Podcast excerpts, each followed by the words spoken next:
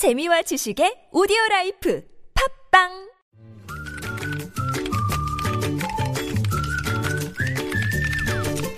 네, 뉴스보다 재밌고 뉴스보다 뜨거운 무적의 댓글을 전해주시는 분입니다. 이숙현 시사 칼럼니스트 모셨습니다. 어서 오십시오. 네, 안녕하세요. 자, 첫 소식은요.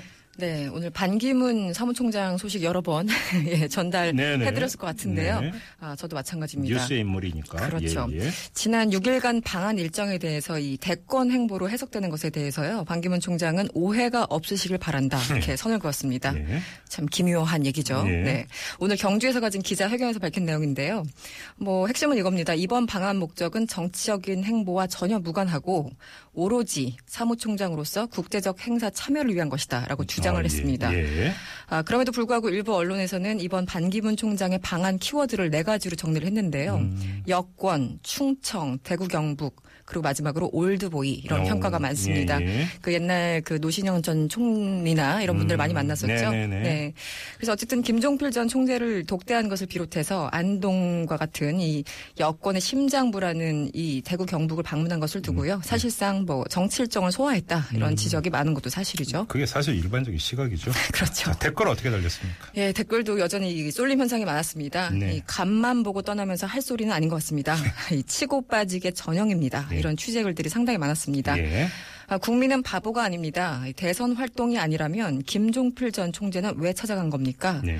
아, 사무총장으로서 세월호 유가족을 챙기긴 했는지 묻고 싶습니다. 음. 이런 글. 네. 그 사무총장으로 출장 온 거라면 정치인들이 왜 그렇게 따라다니는 건지 이해할 수 없습니다. 라는 글도 있었고요. 네. 유엔 사무총장이 국내 정치를 하고 있다는 비판 기사를 전 세계인들이 알고 있습니다. 네. 또 우려하시는 분 계셨습니다. 또 어떤 분은 이런 글을 썼어요. 이 스스로 불출마하겠다 이렇게 한마디만 하면 네. 아무 일도 없을 텐데. 점점점. 네, 그렇죠. 네. 사실 간단한 거죠. 그렇죠. 예, 이게 예. 핵심인데 이게 핵심이라는 걸 반 총장도 너무나 잘 알고 있죠. 네. 아, 반면에 반기문 총장을 응원하는 댓글도 상당수 있었습니다. 예. 내년에 꼭 대선 출마하시라 이런 음. 글도 상당 부분 눈에 띄었습니다. 그 정치적 입장은 다를 수가 있으니까요. 그러니까요. 네. 알겠습니다. 다음 소식은요.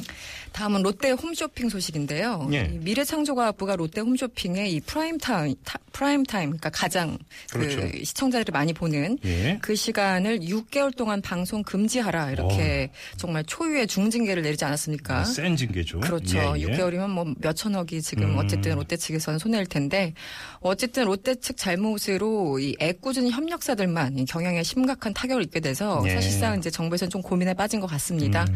아, 일단 미래부는 홈쇼핑 업계 대표 이사들에게 이른바 소집령을 내리고 예.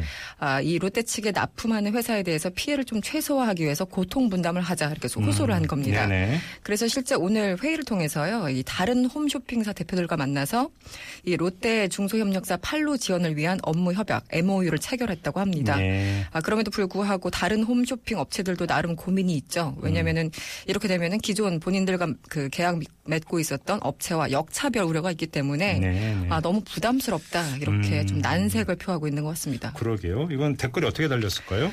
일단 그 원칙대로 합시다 이런 글들이 상당히 많았어요. 예. 그러니까 한마디로 중소협력사를 살린다는 핑계로 롯데 홈쇼핑에 대한 징계 수위를 낮추면 절대 안 된다. 네. 아 이런 글들 그리고 장사가 잘 되고 잘 나갈 때는 협력사의 갑질 지금은 협력사가 인질 너무 정리 잘하셨죠? 네. 네. 이 대기업들 하는 짓은 똑같습니다. 중소기업 그리고 협력업체 같이 죽는다는 논리로 항상 피해가는 거죠. 뭐 이런 글들. 네. 그리고 모든 책임이 롯데에 있는 거 아니, 아닙니까? 그렇다면 피해 업체에 대한 구제도 롯데가 하도록 강제하면 됩니다. 네. 또 어떤 분들은 무고한 협력사들 손해액 롯데 측에서 전부 배상해야 됩니다. 음. 또 그냥 방송하게 하세요. 대신 6개월 매출을 정부가 환수하면 됩니다. 이런 오, 글도 있었고요. 예, 예. 뭐 이것도 하나의 뭐 방안일 어, 수 그러게요. 있어요. 네. 아, 예로부터 이 나라는 힘 있는 자들은 평소에 거들먹거리다가 위험하다 싶으면 약자 뒤에 숨어서 생명을 부지하곤 했었습니다. 이런 글 썼는데 음. 지금 상황이 딱 그런 상황이 아닐까 그렇게 흘러갈까 염려하시는 분도 상당 부분 많았습니다. 네, 중소 협력사가 어려워질 수 있음에도 불구하고 원칙대로 가야 된다. 그렇죠. 이런 입장이 상당히 많이 나왔네요. 네. 알겠습니다. 자, 시사 칼럼니스트 이숙현 씨였습니다. 고맙습니다. 네, 고맙습니다.